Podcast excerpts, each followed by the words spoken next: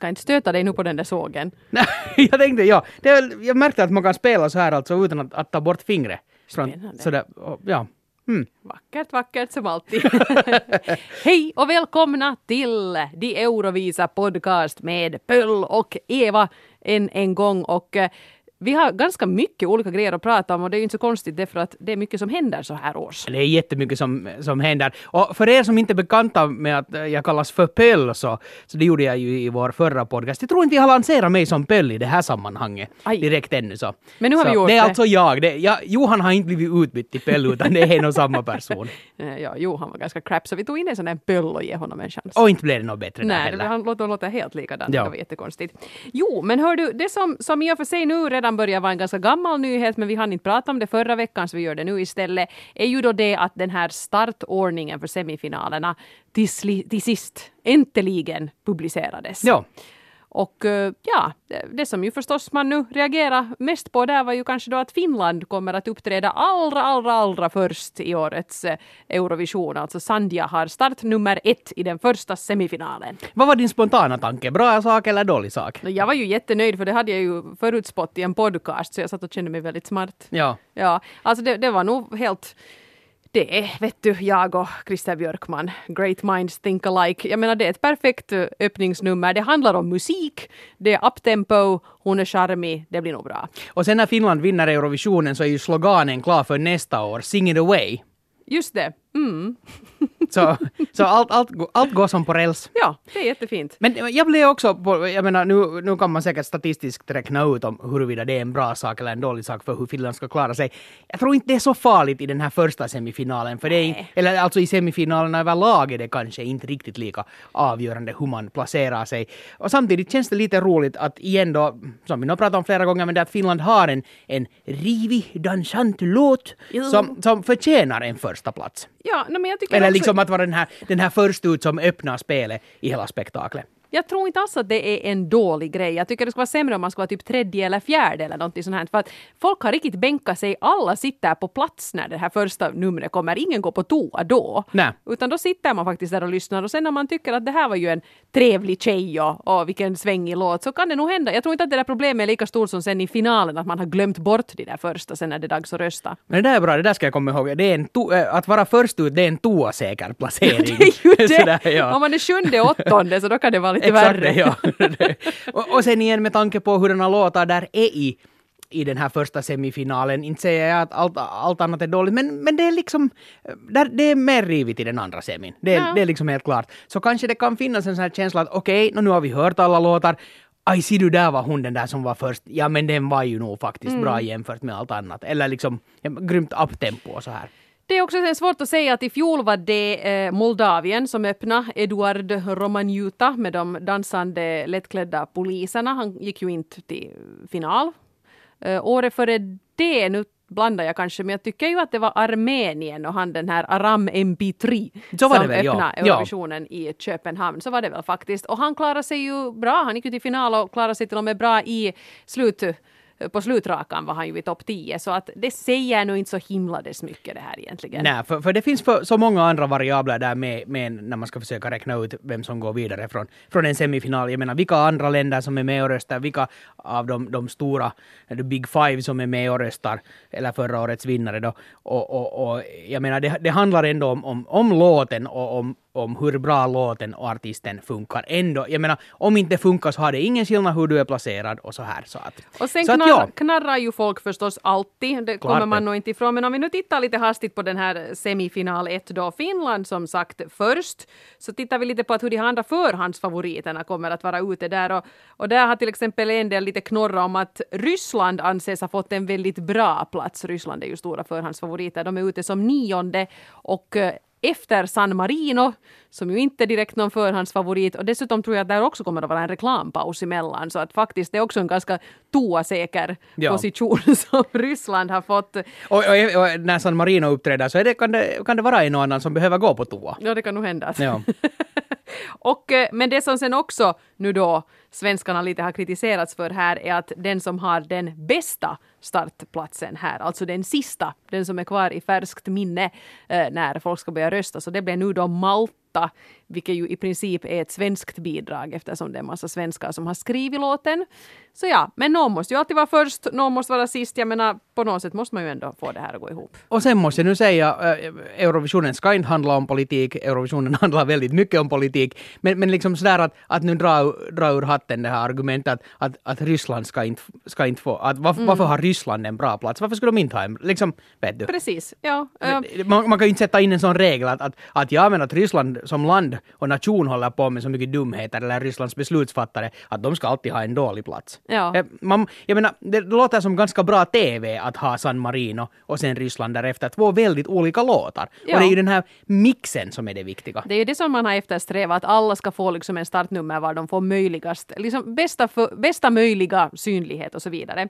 Om man tittar sen på den andra semifinalen, där är det Lettland som är först ute.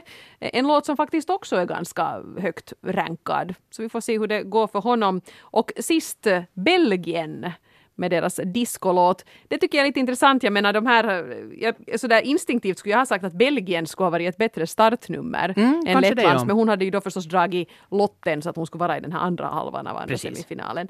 Och där har man ju sen sagt samma sak för där har vi då igen Australien som är placerade sådär fördelaktigt i, i mitten med en tionde. Och att det var någon som sa att nu har ni nog hemskt favoriserat Ryssland och Australien men de är förhandsfavoriter. Det är och, bra låtar, vad gör man? Och med 43 länder och äh, riktigt galna Eurovisionsfans mm. i ännu fler länder, så som du sa i början av, av hela vår podd, alltså gnäll blir det alltid. Det, det, alltid blir det någon som tycker att, att vi har fått en sämre plats och den har fått en bättre plats. Och, och det kommer vi inte ifrån.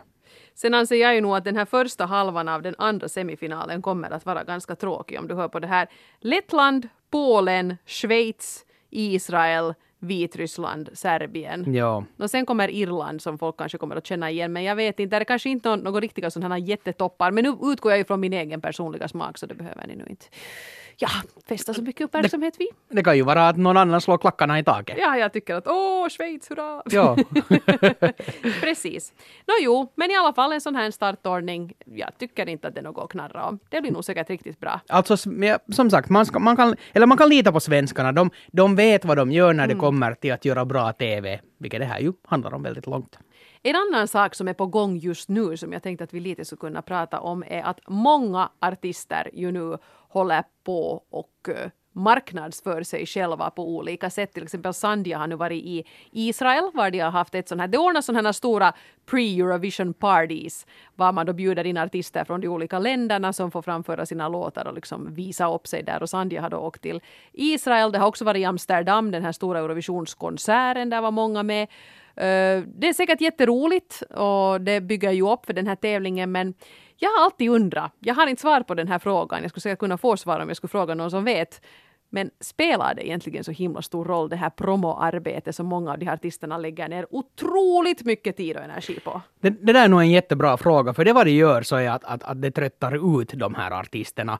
För, för det ser man att, att det... Jag såg en intervju nämligen med, med Sanja från Tel Aviv och, och, man märkte på något sätt att, att de som är på plats på de här, på de här ställena, så det är, det är, vad heter det, det är de här så att säga hardcore eh, Eurovisions fansen. Och inte något fel med det, men jag, som är en fråga som Åh, vi saknar dig i Amsterdam, varför var du inte i Amsterdam? No, en artist orkar inte med, med hur mycket som helst. Och man måste komma ihåg att genast efter att en uttagning är klar, och redan före uttagningen förstås, är det ju allt det här jobbet fram till uttagningen. Sen går du och vinner, och sen, sen börjar hela det här jobbet med det där med, med att, att jobba på ditt nummer, du ska få, om du ska ha dansare så allt ska koordineras och det ska vara i skick. Och så jobbar du, och sen börjar de här promogrejerna redan nu, så där, jag menar redan en månad innan mm, så ska du mm. åka världen runt. Och, och, och, och, det är nog en bra fråga att, att är, det, är det värt det sen i slutändan?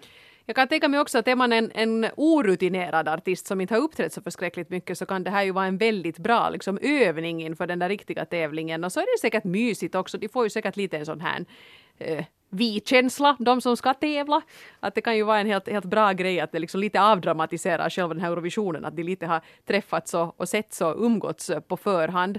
Så det kan vara en positiv grej, men jag tror nog också att det här att man, jag menar det, det blir ganska mycket att göra. Av de klippen som jag nu har sett, om man nu tänker alltså på Finland och Sanja, så, så hon kan föra sig med media i alla fall. Det såg riktigt bra ut. Jo, och, och det som hon är så rolig. Ja, och, och, och det som förstås är en, en, ja hon avslöjar bland annat att, att när de frågade om hennes kläder så sa hon ja, finländsk design, finländsk design. Och så frågade de men vad kommer du att ha på dig sen när du tävlar i Stockholm, ska det vara finländskt? Så sa hon att de håller på att fundera på något eh, läderkläder gjort av renskinn, alltså renläder eller någonting sånt. Så det låter ju intressant. Det är spännande. Ja, Ja. Men, men det att du är där och, visar upp dig åt väldigt många sådana journalister och bloggare och fantaster som sen också kommer att vara i Stockholm så ger du en bra bild av dig att, att du, är, du är lätt att, att bemöta och, och liksom, vet du, att, att du ger soundbites och, och du är glad så är det ju en större chans att de väljer att intervjua dig en gång till. Nå, det är sant. så, så nu blir det ju förstås mer exponering. Det blir, det blir det, men blir det mera röster sen i slutändan? Nå, det- jag tänker det- ju också mm. att till exempel nu Krista Sigfrids åkte omkring ganska mycket och gjorde reklam för sig och hon hade säkert stor nytta av det i slutändan och, och gjorde sig känd men inte hjälpte det ju knappast henne nu så hemskt mycket sen när det gällde att rösta. Nej, av, av, avgörande mycket absolut inte. Det, det, det skulle jag nog våga påstå. Sen har det ju hänt en andra sak. Alltså, jag läste bara Iltalehti som hade varit där på plats och följt med det här. Och, och enligt Iltalehti så, så var det alltså Sanja och sen då förstås Hovistar som, som tävlar för Israel och sen Vitrysslands Ivan och Polens, eh, ja hur ska du, Mi, Mihail kanske? Ja, Man uttalar ja. det, Mihail uh, Spakik. Spak, spak, ja. Så det där som, som var de som blev allra mest fotade och så här. Ja. Så, så det där... Men, Säkert de som skojar till det lite framför kameran och var roliga att se på. Nå så är det. Eh, Ivan lär ska ha haft kläder på. Aha, Eh, okej. Han hade inte sina vargar med heller. Och nu har ju Ebbo alltså verkligen gått ut och sagt att det blir inga djur på scenen. Att vi kommer inte att... Och, och nu försöker han ju ännu pusha med sin nakenhet. Och, och, och det, som då inte det står i reglerna. Men det roliga är att tydligen så håller han fortfarande på och övar med de här vargarna. Och jag såg ett videoklipp, uh, var, en av de här vargarna biter honom typ två gånger under de här övningarna. Där är han naken på scen. Och sen, och det, det, alltså den här ena vargen, nu förstår man varför Ebbo inte vill ha djur. Vet du, när den biter honom och så ser man hur vet du, dreglet och fraggan bara ringar, rinner från, från munnen, inte på Ivan utan på den här vargen. Och det är liksom, kom igen, sluta! Släpp det där med de där djuren, hur roligt det än skulle vara. inte skulle ju vara så himla roligt. Nej. Eh, och, och, och sen eh, vet jag inte om du la märke till hur det gick för Rysslands Sergej. Nej. Han har varit och, och uppträtt det där i Sankt Petersburg på någon grej. Och sen, sen står han där och sen, sen vad heter det, publiken hurrar. Och sen mitt i allt så sätter han ner huvudet. Och så står han med det ganska länge. Och sen faller han pladask på scenen. Och han kollapsar alltså. Oj nej! Och, och första reaktionen, man hör någon som skrattar från publiken, tänker att "Nej, men det var ju skojigt, lite Ja, slapstick här. skoja Att, till det. att jag såg ju inte ett bananskal, men, men ner for han. Och där blir han och ligga och efter en stund så kommer någon och, och det där in på scenen och ser att okej, att, att nu behövs det någon hjälp här. Och, och, och då börjar jag bara fundera på hela den här stressen för för jag- har ju kanske tänkt mer sådär att den där, det här riktiga jobbet med Eurovisionen, det börjar ju sen när du far dit till orten och så börjar du där gå igenom exakt i detalj. Var ska du titta i kameran? Hur kommer allt att funka? Var är pyrorna? Du övar ditt nummer om och om och om igen.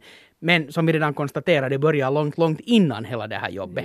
det. Så, så Och tänk... att gå in i tävlingen som förhandsfavorit måste Exakt. vara alldeles fasansfullt och det, det gör ju nu Sergej. Ja, och han, är ju, han lär ska vara alltså väldigt populär i Ryssland. Han har ju sån här boybands bakgrund och, Mm. och det ena och det andra. Så den här pressen på honom är ju enorm. Och, Och sen också det han varit i ett boyband så har han ju haft bandet med sig då. Mm. Men nu är det väldigt mycket som hänger på honom och de ska ta revansch för i fjol. De ska visa att de Precis. nog liksom är en stormakt inom musik de också. Det är nog, jag, jag, först, jag undrar inte alls om han lite kollapsar på scenen Jo, emellanåt. exakt, jag, jag är ju ingen läkare på något sätt. men det där. men, men, men jag, jag kan inte låta bli att tolka den här kollapsen som någonting annat än att, alltså stress och hård press. Och det är ju inte så roligt. Och så börjar jag fundera på det här att, att hur, hur hemskt är inte den här med den här Eurovisions baksmällan som slår till. Jag menar, det gäller säkert alla artister. För du vet, när man har varit med om någonting intensivt, det här gäller ju oss också, när man jobbar väldigt intensivt med någonting, om det så är en vecka eller två veckor eller ett halvår, så sen när det är slut så är det slut och så blir man lite sådär att men vad ska jag nu fylla mitt liv med? Och så går det en timme så har man hittat på någonting annat. Nej men, men alltså den här, den här baksmällan kan bli enorm. Ja. Och det gäller ju säkert speciellt för de som når nästan ända fram. För sen kommer den här stora frågan att inte, inte bara det att nå, nå, nu var det här äventyret slut, att vad ska jag göra till nästa, utan vad händer med hela karriären och så här. För, för Måns har ju till exempel när han vann i fjol, så det har ju varit ett enda rull efter Ja. det, för han, har, han, var en, han var en segrare, han har kunnat turnera, han har gjort massor med spelningar. Han Sen- sa ju redan samma kväll att jag är gärna programledare och det blev Exakt på något sätt kvar där. Och, Och, och sen har han jobbat liksom med det, så det har ju hänt grejer hela tiden. Den, här, den här resan tar ju inte slut för honom ännu. Först sen kanske i och med finalen, alltså det som är direkt kopplat med Eurovisionen.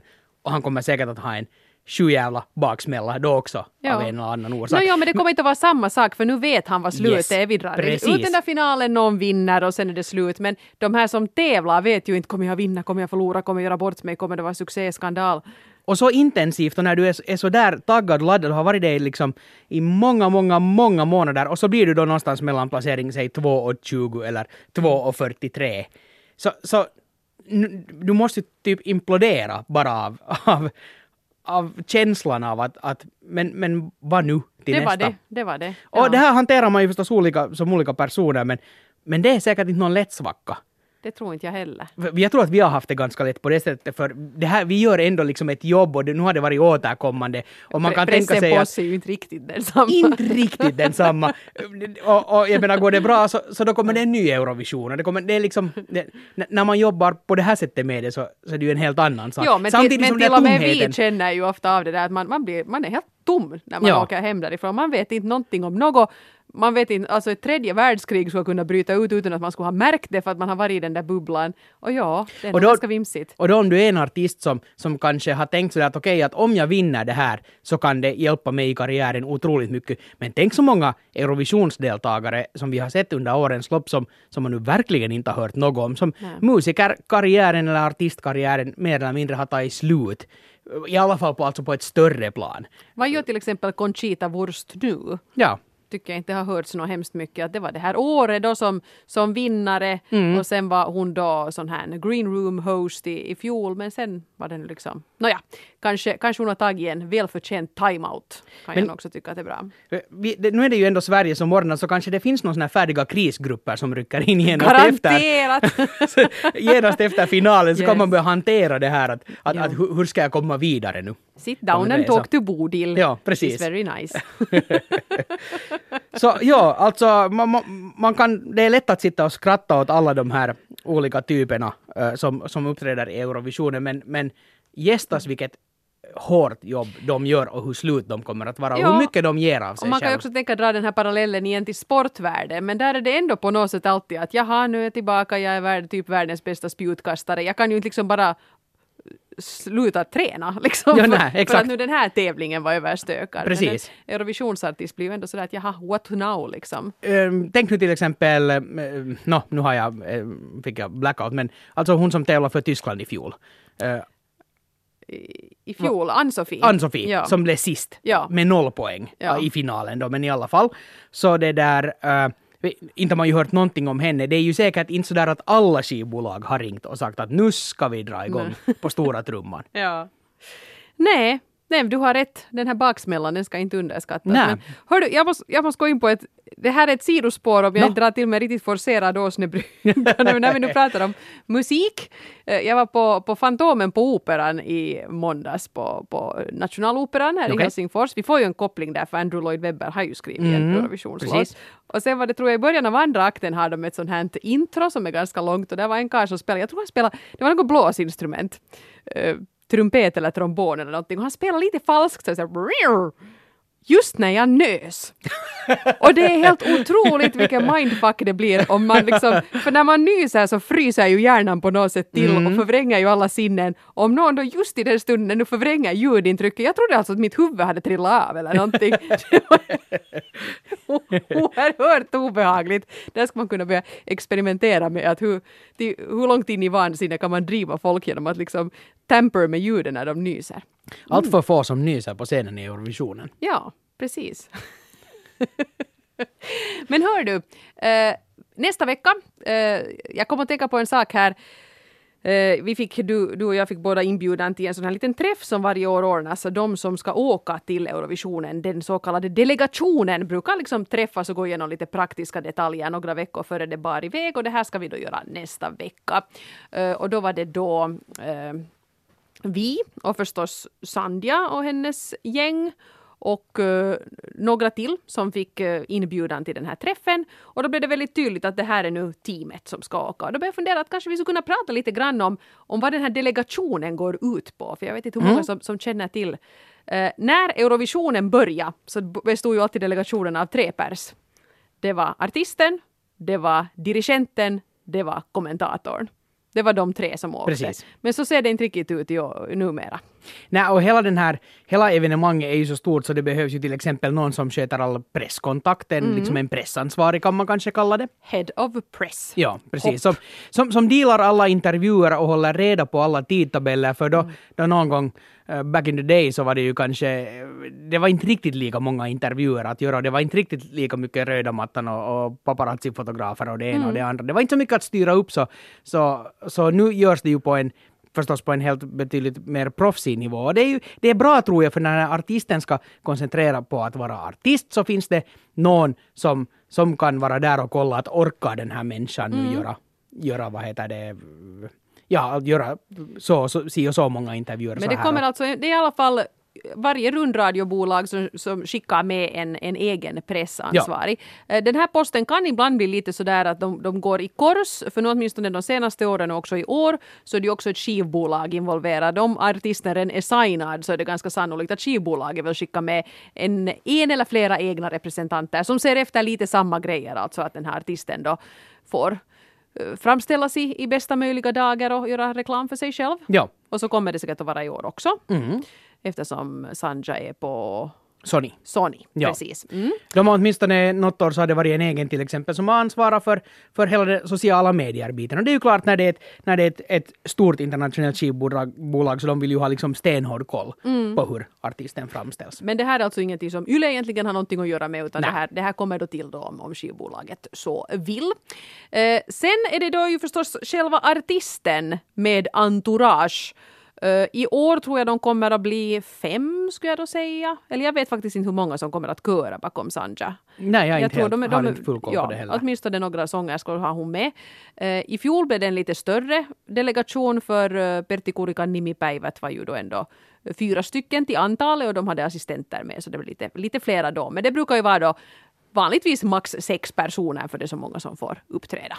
För att inte glömma hela det här, de som gjorde dokumentärfilmen, fast de var ju inte en del av delegationen på det sättet. Nej, det, så det vi, var liksom vi var ganska väldigt, många med. Ja, otroligt ja. många. Ja. Och sen var det också i, i Malmö så var det ju hela Team Ding Dong som hängde med och Precis. De, de var ju då också Um, Sen har vi ju förstås Head of Delegation, det vill säga den som... Viktigast av alla, som, nästan. som vet, uh, vet allt om alla tidtabeller och, och, och, som också sitter med och granskar att, att uh, ljuset blir rätt på scenen mm. under numret, att det ser bra ut på TV och hjälper med hela den biten. Och Hänger med på presskonferenserna, sitter bredvid artisten när yes. det ska intervjuas, kan liksom bistå där. Ofta är Head of Delegation också lite tolk ja. i en del länder, var artisterna inte är så språkkunniga. Och ibland under några dagar under själva övningarna så har till exempel så kan man ha med eh, en regissör som, mm. som också ser, liksom, som kan ge det egna landets input på, på hur, hur den där showen blir bäst på TV. Precis.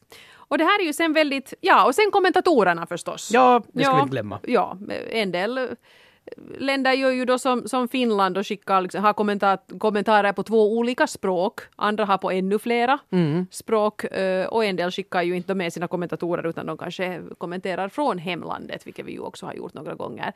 Största delegationen måste ju antagligen BBC ha. För det känns som att de har typ 15 kommentatorsbås redan. Folk, plus ja. att alla team som sänder på diverse olika radio och tv-kanaler och så byter det hela tiden. Så har de en massa research-människor i det ena och det andra. Men okej, okay, det, är ett lite, det är lite större bolag för ett lite större land. Så, så jag kan ju förstå det. Det ställer sig två damer och pekar intresserat på dig här utanför studion. Ja, det händer alltid. Det är sånt som, som händer. Ja. Det, jag är van. Ja. Jag, jag noterar inte. Skriver autografer om en stund. Här. Ja, mm. ja, men i alla fall, det, det är det som är en delegation. Viktigast är ju förstås artisten, head of delegation, head of press, äh, kommentatorerna. Någon kapellmästare har vi ju inte haft med nu någonsin. nej. Det var ju nog säkert lite mysigt det också. Helt säkert. Precis. Var det något vi ännu skulle behandla? Ja, jag vet inte. Det, det händer som sagt en massa, massa saker, vilket är jätte, jätteroligt. Och det där, eh, småningom har jag lite fått en känsla av att, att, att, att nu ska jag så småningom ta och börja gå in i ett sånt här lite djupare researchläge. Eh, eller sån här mode kring de här artisterna. Så småningom börja tänka lite referat också. Ja, nu när startordningen är gjord så kan vi börja Ja. hela upp. Du säger någonting klokt om Österrike och jag säger något klokt om Frankrike och så vidare. Eh, har du tittat in på de här eh, spelbolagen på sistone? Nej, det har jag faktiskt inte. Där var ju en sån grej att Frankrike har börjat klättra ganska duktigt. Enligt en del har han till och med klättrat förbi Frans, vilket det. är intressant. Eh, ja, vi får väl se. Hördu, det var en, en sak jag nu kom att tänka på, det här med att gå in i en tävling som förhandsfavorit. Vem var förhandsfavorit i fjol? Jag kommer inte ens ihåg, men det var väl nog nästan Måns. Ehm, absolut, Han ja. jag. Det, det kändes ju nog som hela vägen. Jo, Måns. och, och där tyckte jag faktiskt också lite synd om honom i något skede. Att, att liksom den pressen som det nu satt på hans gråbeklädda axlar. Att, eh, och, och, och Sergej då i år ett år minns jag ju att den stora förhandsfavoriten helt enkelt inte pallade. Det var ju det här året när stackars Amori Vasili skulle Mm. sjunga för Frankrike. En sån här väldigt fin, lite operaaktig powerballad och han börjar på helt fel tonläge och den där skräcken man såg i hans ansikte när han insåg att det här kommer inte att gå. Jag har all, alltså på riktigt, det, ibland sitter man ju liksom och har nästan lite roligt åt folk som sjunger falskt. För att man tycker att no, kanske de själva förstår att det här inte kommer att vinna. Men han gick ju in där med tanken att han skulle vinna Eurovisionen och så gick det så tokigt. Sen tror jag att det, det, är liksom, det är ju en skillnad på, på förhandsfavorit så där om man tit, försöker titta på hela Europa Ja. och sen i det egna landet. För jag tror att här är både ett och annat land som anser att, att den egna artisten är förhandsfavorit. Som till exempel då han äh, Kollaps-Sergej från Ryssland. Och, och, och, och det, är ju, det är ju säkert jättesvårt att hantera. Och lite får jag så här en känsla nu äh, med Sandja också helt bara att läsa det vad till exempel kvällstidningarna skrev om, om, om Tel Aviv. Men det är ju jätteroligt att, att lyfta fram förstås det här, Ja. vilket vi också skulle göra om vi skulle vara där, att hur omtyckt hon var och välförtjänt. Men samtidigt så lyfter det ju nu på förväntningarna. Det gör ju det. Och, och, och ju högre förväntningarna är så desto större blir, blir fallet. Jag skulle säga att jag tycker inte att förväntningarna på, på Sanja och Sing It Away har varit så där otroligt uppblåsta i Finland ännu. Nej, Och men- jag tror att det kanske är på något sätt det att PKN lite rensa våra liksom förutfattade meningar förra året, för då, det var ju så otroligt svårtippat. Ja. Jag var ju helt säker på att de skulle gå till final och så gjorde de inte det. Uh, Sanja är, no, jag tycker ju själv att hon skulle förtjäna absolut en Absolut, finalplats. alla det är inte gånger. frågan om det. Däremot var jag lite rädd. Jag tänkte att Soft Engine kanske inte riktigt skulle ha ändå nått fram och i slutändan gick det ju otroligt bra för dem. Så det är alltid svårt det här. Men jag tycker inte liksom nu att det i år har varit så där att att man varken har liksom satt ribban jätte, jättehögt eller sagt att det här är liksom en, en jordskrädd seger, inga problem överhuvudtaget för Sanja, utan man kanske har blivit lite realistisk. Och det är bra, men, men sen om det kommer jättemycket sådana här artiklar så, så sakta så, så börjar ju den här Ja. visuhuma som man pratar om på finska, Nu så, så börjar den ändå stiga. Men, men jag, jag, jag håller nog med dig. Jag, jag tror inte att den, den kommer inte att, att, att gå över styr ändå. Nej, vi får se. Och det första avsnittet av de Eurovisa TV-versionen sändes i lördags. Eh, det var jätteroligt. Ja, Att nu, nu är det igång, ett nytt avsnitt blir det alltså nu på lördag, men jag påminner om det här faktiskt att alla avsnitt ju redan finns på Yle Arenan om man vill gå in och, och se på hela köret och komma fram till vad vi hade för, för favoriter sen när man räknar ihop alla poäng. ja. Det kan man göra. Och inte väl något vidare, vi ska väl ta och avrunda den här podcasten. Mer stuff hittar ni ju förstås på vår Facebook-sida. Ja, och vi är tillbaka igen nästa vecka i podcastformat om det inte händer någonting alldeles oerhört. Eh, och eh, du hittar oss på diverse olika sociala medier. De Eurovisa heter vi ju överallt. Vi, det går inte att missa. Nej, med god tur nästa vecka mer uppdateringar kring Ivan och hans, hans rabiesvargar. Men hör du, faktiskt en grej vi glömde förra veckan. För två veckor sedan proklamerade jag ju att vi i slutet av varje sändning eller varje podcastavsnitt skulle tippa vinnare. Ah, just Och det! se om det förändras under vägen. Oj! Så nu måste vi dra till med, vad var det du sa senast? Du Jag sa Frans. Du sa Frans, Mm. jag, sa, jag sa Malta. Okej. Och det tänker jag inte säga idag. Man, Aha, måste inte, okej. man måste inte variera sig. Nej, jag måste erkänna att jag har jobbat med så väldigt mycket totalt andra saker, så jag har haft lite huvud bort från Eurovisionen. Så, så mitt huvud har, det har nog inte ändrats, så, så jag vidhåller vid Frans fortfarande, men, men nästa vecka kan vara något helt annat. Och jag har börjat ha italiensk vittring. Ah, okej. Jag börjar kanske tro att, att det skulle kunna vara det mitt i allt Mm. som, som sitter bäst i år. Det är ett bra val. Som känns fräscht och, och vad ska vi säga? Jag tänkte säga bastant, men det är hon verkligen inte. Solid, genuin, begåvad. Jag märkte, du tittar på mig och första ordet som ploppade upp var bastant. Bastant. Tack. Bas med betoning på tant. Bastant. Det är jag. Ja. Vi hörs igen nästa vecka. Det är nog bäst vi avrundar. Får vi en slutvinjett? Ah, jo. Maestro!